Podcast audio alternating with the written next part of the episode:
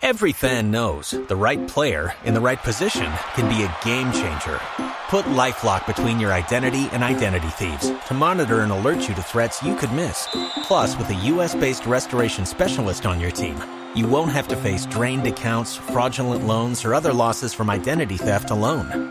All backed by the LifeLock Million Dollar Protection Package.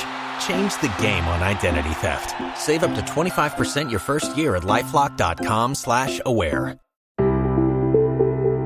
Hello and welcome to a new podcast, The Paddock and the Pavilion with Stephen Wallace. In each show, Stephen will interview someone connected to the world of horse racing or cricket. Welcome back to part two with Devon Malcolm. I began by talking to the former England paceman about his touring days down under before he chatted in detail about his match winning performance against South Africa at the Oval in 1994. Nine for 57 and all that. Put aside 30 minutes of your time and listen to Devon. It's worth it. Well, another area in your test career, you went to Australia on two tours in 1991 and 94 95. How yeah. much did you love bowling on the fast Australian wickets? I wouldn't have liked facing you at the WACA. no, no. I tell you something though. You talk about how much you love it. Um, my first tour to Australia, the first game was at the WACA, and it was frustrating. The first innings because you know I bowled very quickly, very quickly indeed. But again, I mentioned Marsh in my debut. He played he played for uh, Western Australia, and balls that these guys are leaving because of the bounce. And you said, oh, you know, in English condition, they'll be taking the stump up. But because the bounce was so much, you know, bounce over the pitch, and you get carried away, ball in a short pitch ball, because it's so bouncy, the ball is the English length, and that's gonna just go over the wicket keeper's head or fly way over the um, over the uh, the batsman head. And also when our guys batted as well, balls that we should leave, we played against and nick off. Yeah. So my first game there, the first innings were very frustrating. I didn't take many wickets. The second game, the second innings though, I got my length again, Western Australia. I got my length right, and I, I reckon I took five or six wickets. I know I took quite a few wickets there, and you know, but the WACA was like this: you can get carried away. It quick, it bouncy. You can shake a lot of paper, um, a batsman up, but also because the ball comes on so well, you can disappear for quite a few runs. So as a pitcher, I do enjoy bowling on. And again, you know, you talk about WACA, quick and bouncy. I mean, if you take the opposite end, one of the best batting tracks in Australia is probably Adelaide. And if you look the way things used to happen in the 80s, in the 90s, you know, if I was at the Adelaide pitch were here in England, I probably wouldn't have played.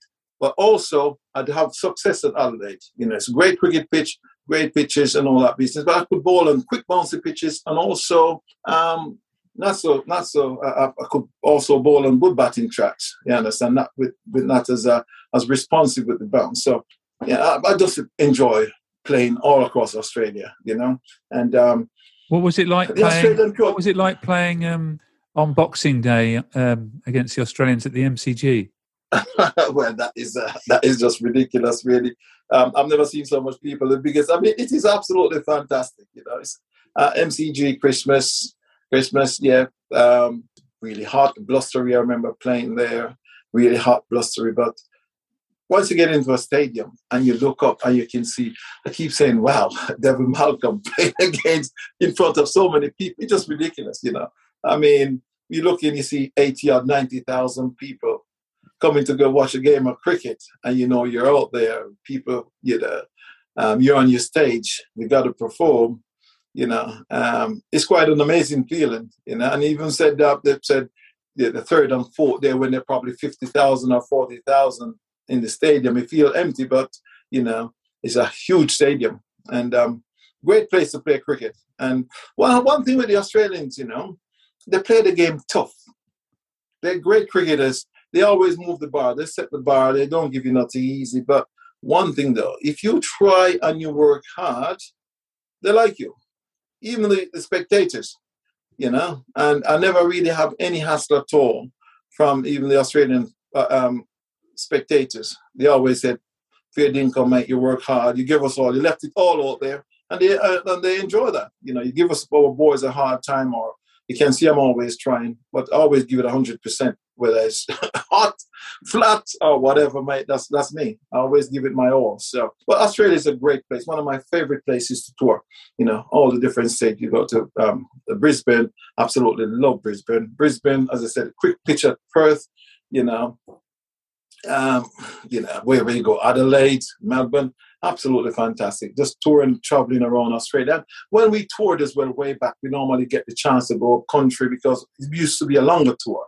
Now the mm-hmm. guys going to just go and play um, just a test cricket and out.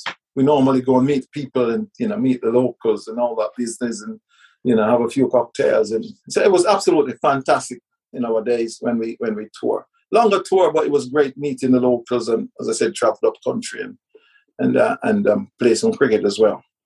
Well, we've got to move forward now to, and I've got to talk about it now. You're nine for 57 in August 1994.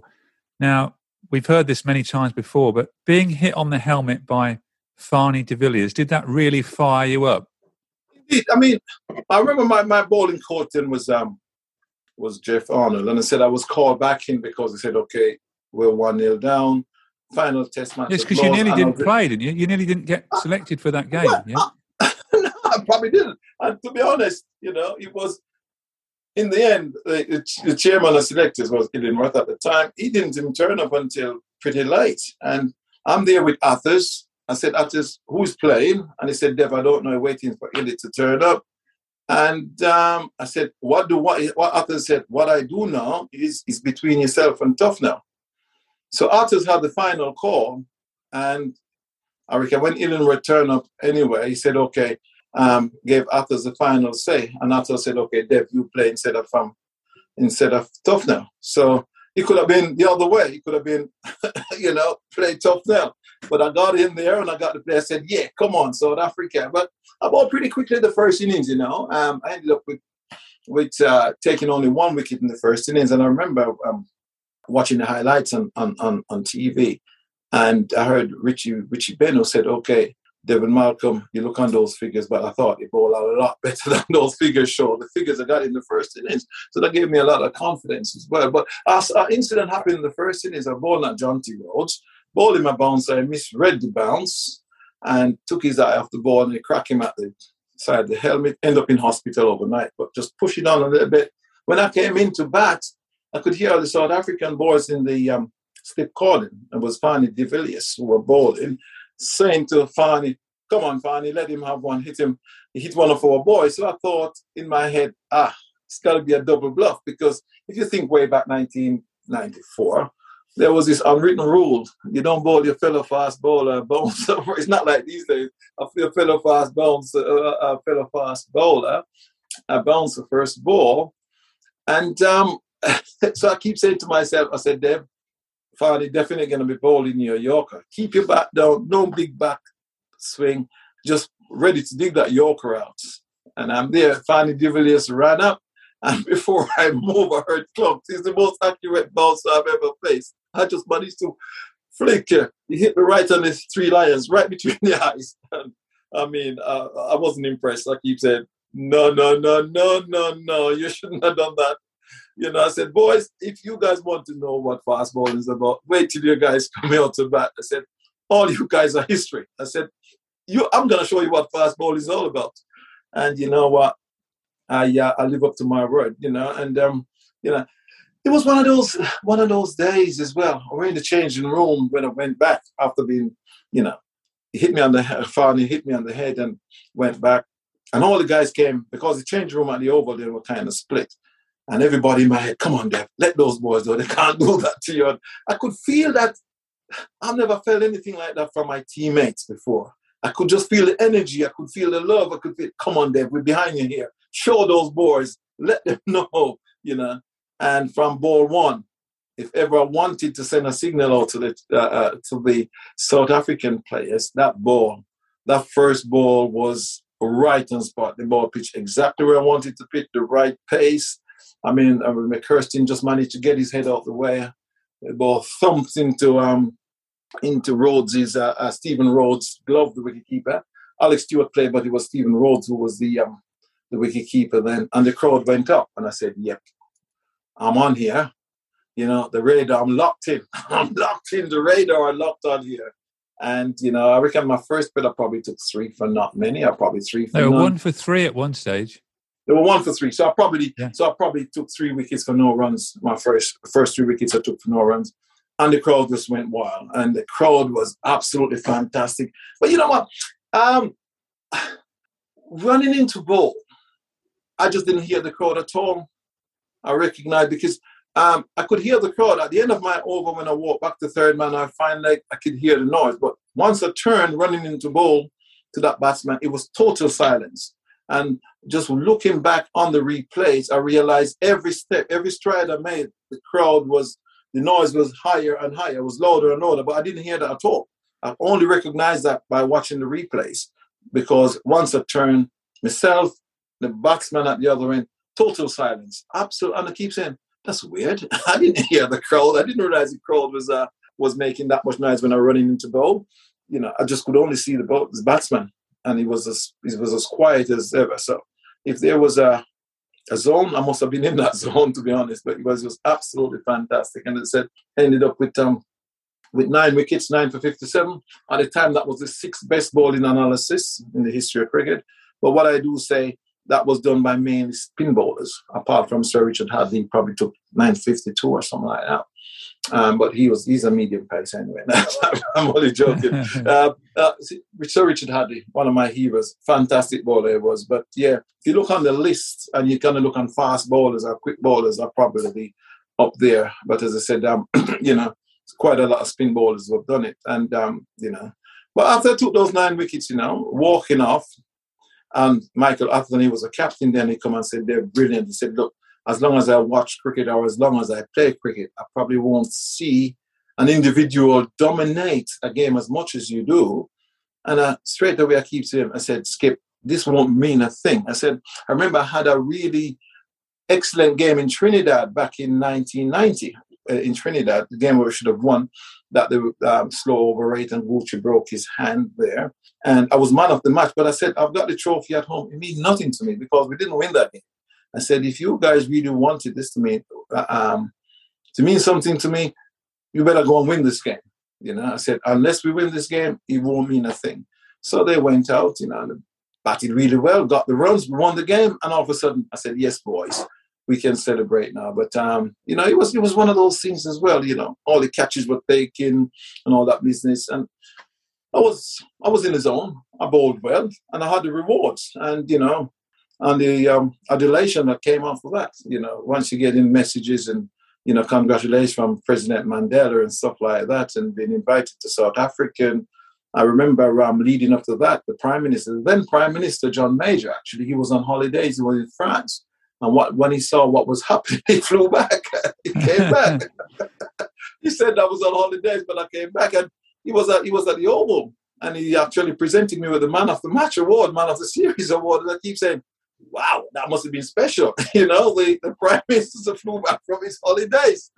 I keep saying, I know he's an absolute lover of cricket. John Major was, and um, you know, he was a, a member on the Surrey Cricket Board as well. But you know, it was one of those things. People on holidays don't care where they were. The taxi driver in um, driving in London, and I could feel the love and I could feel the energy because a lot of people said, "Okay, you know what? I was at I was um I was at a wedding and everybody would just keep running back, you know, watching the cricket. You know, uh, what this guy had this guy actually who came over from New Zealand. He called his son, he named his son after me, Devon, and he said, "Look." Why I call him Devon? At the time when you were taking the wickets, he said his wife was in labour, and he keep running backward and forward to the TV instead of supporting her. He said, oh, "He's got another. He's got another." So when when the boy was born, he called him Devon. so he came over to see me actually a few years ago from New Zealand actually. So there's a lot of you know uh, great memories. You know whether the people was at um, christening or a wedding or whatever, they all remember that. Or even the taxi driver keeps saying, you know, a lot of people said, "Oh, I've been on that game. I was at that game." I keep saying, "No." the amount of um, there must have been a lot People of people it- there. Yeah. I know I keep saying, well, over the years, if I said I can't remember so many people. I said over the years, the amount of people said they've been on that game. I keep saying, I reckon you guys must have been transported there in some other form, but you know, I probably have over 150,000 people said they've been on that game. And I said, I sure know the Oval don't hold that much people. So anywhere they were, they would kind of transfix or transform to, to the Oval. But yeah, it was a memory moment. And, um, you know, glad I managed to, during my career, I mean, people come and said, okay, you've only had one memorable performance. You don't care who you are. You know, uh, Graham Gooch batted very well in his life. And he keeps saying, what you're gonna remember Goochie is about his 333 was fantastic, you know, and 9 for 57 is one to remember. If you're gonna be looking on Ambrose or or you're gonna be looking at um Akram, one of my favorite bowlers as well, or Waqar Younis, they're gonna come up with their best figures, you know, one of their best performances, uh, one of their best victories, and it's one of those things. 9 for 57 is not something you can happen every day and not something you're going to turn your nose on, mate. So um, I'm quite happy to remember for my 9 for 57 because, you know, it was, um, you know, it was a, it was a, a um, even I got to say, it, it was a, it was a, a, special performance, you know, and um, once you, uh, the following day, you check out or you check the news, you know, whatever, TV news, whatever, and that's the headline. You check all the papers, back page, front page, you got to be something special, you know. So um, yeah, I'm quite happy to say thank you. I've had a great career, and you don't care who you are. If you end up playing international cricket and put, put in a performance like that, you have to be proud of it. Well, you played your last test at the Oval in 1997 against the Australians. We we we did win the game. Uh, mm-hmm. Looking back at your Test career, do you feel you should have played more matches, and were you denied opportunities to play more games? Well, what I what I would say what I would say to you is this now. Um, when we played, you don't care who you were or who you are. Um, you know, with those central contracts, the way the selectors operate, you know, you're playing a, series, you have 30 odd players during a series, you know, difficult. If I was playing now, if I had in this era where guys are given a chance, you've been back, you have central contracts, there's no doubt about it. I would have played a lot more cricket. As I said, what I do know, or what I, the confidence I had in myself is this the opposition. I know the opposition respected and respected what I had in my pace and recognized I was a match winner. I get out there, I can bowl a side off. I can win a game just like that. But as I said, the um, the selectors and I don't know, there was this lack of confidence in a way. I'm really confident in myself, but all I need was the backing and to say, okay, yep, this is your role, like what we did in the Caribbean. But all of a sudden, things going all right, bang, fine. But as a fast bowler, you you know sometimes the pitch is not conducive to, uh, uh, especially early part of my career. And although I was very quick, I could swing the ball as well. I could do a lot with the ball. But when things doesn't happen, and because I haven't got the backup at the other end, I got thrown in the bin straight away. you understand? So it's not like now central contracts. Guys got their thing. They they got their skills to work on, and you feel like a, uh, you feel you feel like nowadays guys feel like a real pro representing England, but I, I, didn't feel as if I'm in or out. You know, I didn't really feel part of it. One minute you're in, one minute you're out, and you can't play cricket, represent your country, or feel part of a team if you like. If if you feel like that, you're going to bed you don't even know if you're going to be playing the following day. You want to know, look, I'm in the squad. I'm 90% certain I'm going to play, 100% certain I'm going to be playing tomorrow. Um, I've got this five test match series coming up. If I'm not injured, I'm going to play in those games. I'll say, okay, five test match series, I've got to take 30 wickets if we need to win the series. You know, like what in the Caribbean, how many test matches we play? I took 19. And you can set those standards, you see, and work towards those. But if one minute you're in, you feel as if you know, you're playing a game, you get hit for a couple of fours, he doesn't care if it's off the edge or whatever, and straight away he said, "Oh boy, I'm out. The next game, I better try and get a um, a couple of wickets now." And if you don't, you know, well, then you're going to be dropped. Even if the batsman, even if even if the batsman got bowled out. I mean, I've, I've played several games for England where um, we weren't so much the bowlers. You know, we didn't get enough runs on the board, and all of a sudden they changed the team they drop Devon Malcolm or they, they, drop a ball and I keep saying, how does that make sense? You understand? I'm in for my I'm in for my um for my bowling and you know we haven't make put enough runs on the board and all of a sudden our um scapegoat, a batsman, a bowler being dropped. So it was very frustrating. You know, you, you want to feel part of it. As I said, if you look on my record as well, when I'm away on tour, I probably have a more consistent performance because I said, look, there's a good chance now I'm in this squad of 17 or whatever, 16. I probably fit, keeping well, I will play. You understand? But a home series and stuff like that, wow, it's an absolute nightmare. You don't know. You do not know. And as I said, the way things are set up now as well it's fantastic. They can concentrate. And again, if you think way back in the 80s, in the 90s, county cricket, you know, England didn't own you. So if you play for Derbyshire or whatever, if if Kim Barnett don't want to give me a, a, a, rotate me or give me a rest even up to a test match, you could play four, five, six championship game, finish, pack your bag up, and you head off to a test match to play against Australia. what kind of preparation is that? Crazy. That can't work. You can't. You know, not when they. Uh, um, you can't play international cricket like that. You look at guys like Anderson and stuff. He's still playing. These guys, they don't have to play county cricket. They get prepared to represent their country you know, and you know that's the way it should be. To be honest, you know, um, international team, you're international cricketer, but as I said, you know, uh, with out contracts and all that, uh, players are a lot more privileged now, and they can they can afford to do that. But when we started, you know, whether you're a batsman or bowler, it was very um, not very consistent. And, and again, as I said, it's mainly from the you know selectors and want instant success. And if you don't get it straight away they change the team, and people and players didn't feel part of it. To be honest. Well, well, thanks for that. That's that's very interesting to hear all that. But you did have a very successful bowling career in county cricket, as you said. You got 1,054 first class wickets. Um, I thought I'd put this in as well. You also got 1,985 runs.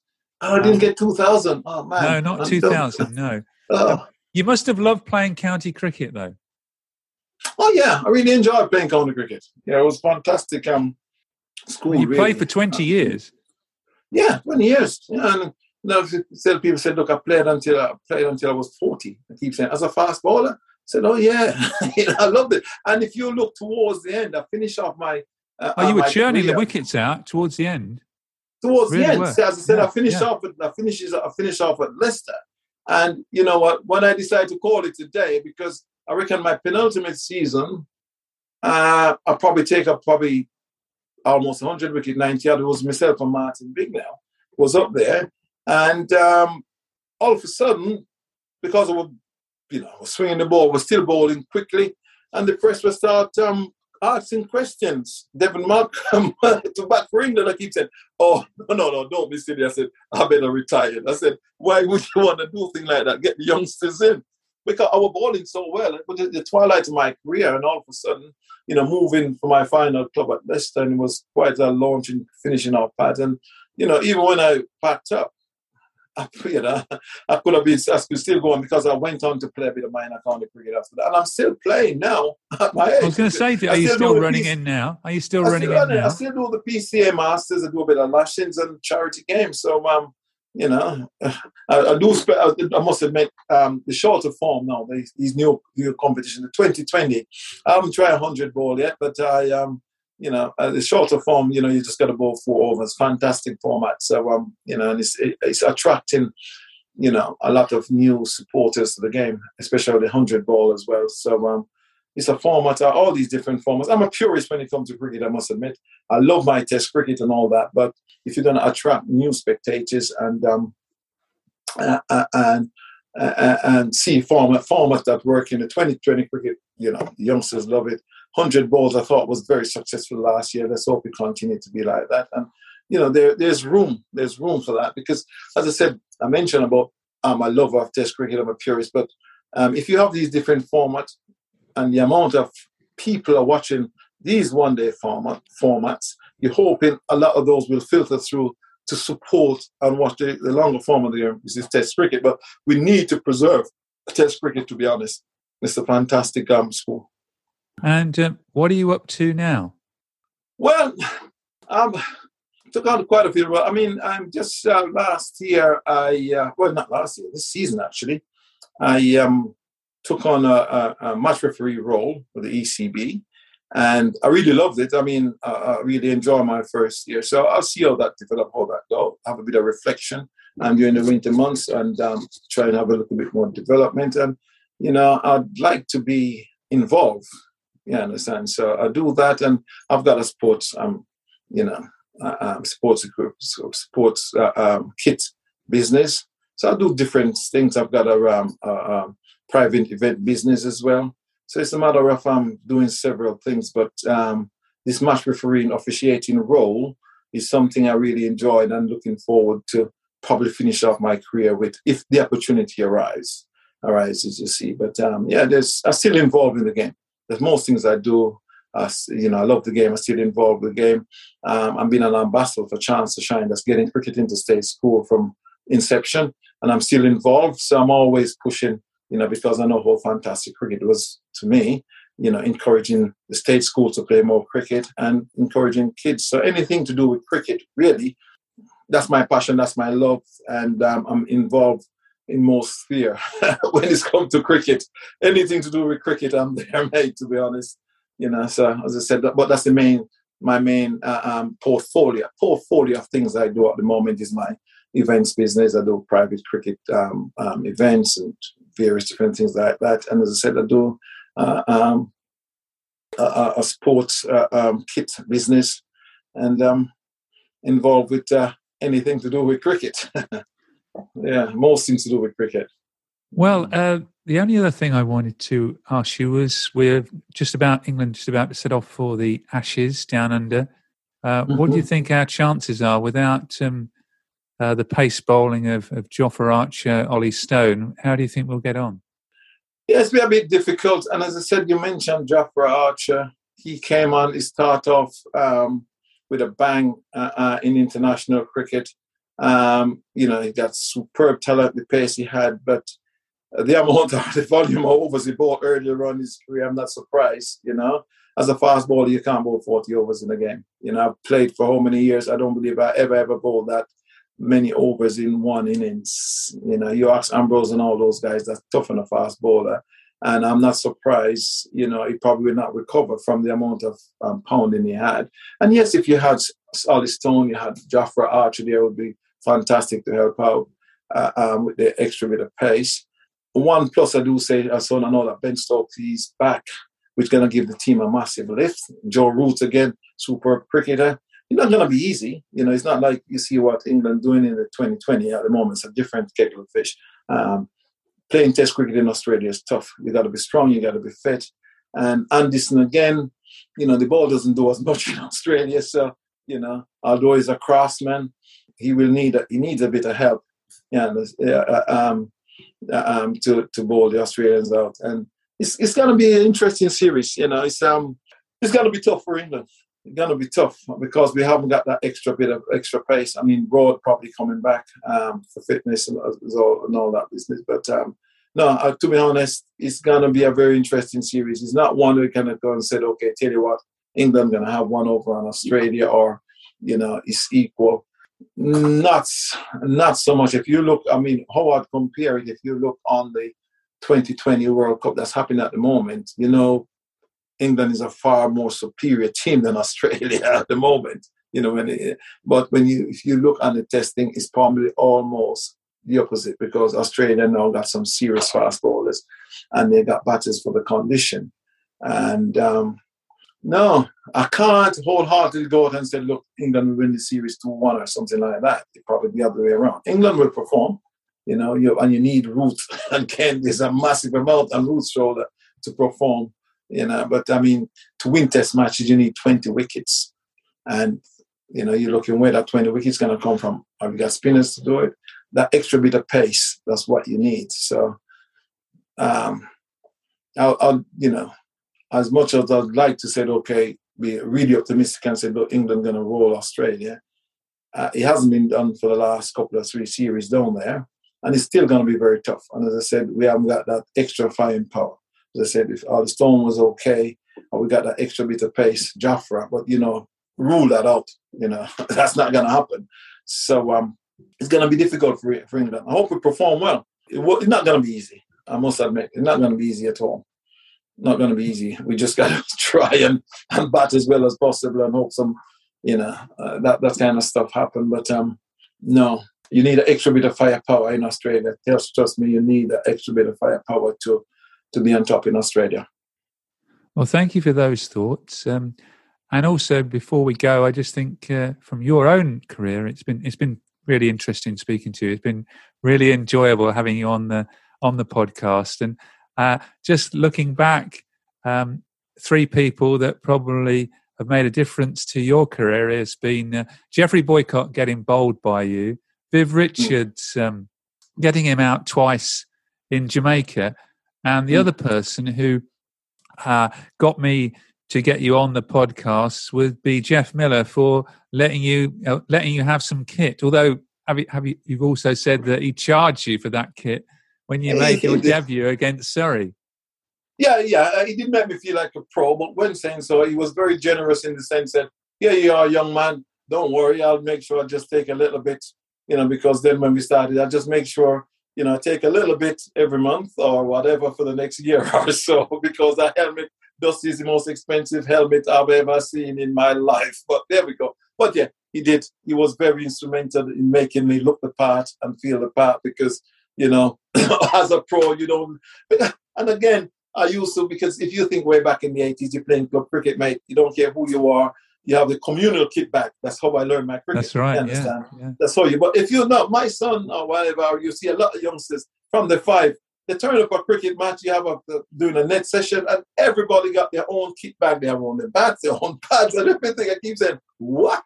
But that's the way it is. So a lot of cricketers, are, you know, I'm finished off, and a lot, a lot of young youngsters these days, if the parents can't you know, uh, uh, um, afford that, they will, they will shy away from cricket because they feel left out. So my philosophy from my thinking now is you have youngsters under 10, under 15, get into the old communal kickback. I don't care how, how rich your parents are or whatever. You know, you want kids to feel part. You want everybody to participate, boys, girls, whatever. School cricket, communal kickback. You just get in, you grab a bat, you grab some pads, you play cricket forget about coming with this branded stuff and all that business and putting pressure on your mate. So I'm not going to play cricket because I can't. My, my dad or my mom can't afford this, you know, top of the range bat or they can't afford this, that. So I said, when you come into school cricket, youngsters, get them to um, get back to the old communal kit bag, mate. We'll have to see if Jeff can provide more kit for youngsters, won't we? The youngsters, yeah, that's how it should be. But as I said, for Dust, thanks, mate. You let me feel like when I got the contract from Derby, turn up with a brand new spanking cricket bag with all my kit in there. I did, I really did turn up at next. I felt the part rather than you know nicking somebody's glove or bat you know, from their bag. Yeah. But um, yeah, that's the era I was growing up in anyway. But that was uh, yeah, it was great. Well, well, thank you very much for joining me on the paddock and the pavilion. It's been a real pleasure. We've really had a bumper edition. When I edit this one, it's going to take me take me a while, but everyone's going to enjoy it. And thank you again, Devon, for being with me on the podcast. Steve, thank you very much. A bit of a, I got to do a bit of rush now. I'm going to catch up with Rob and um, Nick Cook, some of my old teammates, for a coffee. I haven't seen them since the end of the season, so I'm going to rush on now. Hopefully, I'll get there. is that Rob, that Rob Bailey? Is it or Rob Rob Bailey? Yes. Yeah, yeah. Ah, I know. I know his uh, his brother Simon, who was was on the podcast as well. So I've got another. Really? I've got an, another ex podcast guest now mentioned on, on the podcast, so he'll be pleased at that. But thanks again okay. for joining me, Steve. Stephen, thank you very much. Thank you. Thank you for listening to the Paddock and the Pavilion. You can download the show on Apple Podcasts, SoundCloud, Stitcher, and Spotify. Follow us on Twitter and Facebook at the Pad and Pav. Sports Social Podcast Network.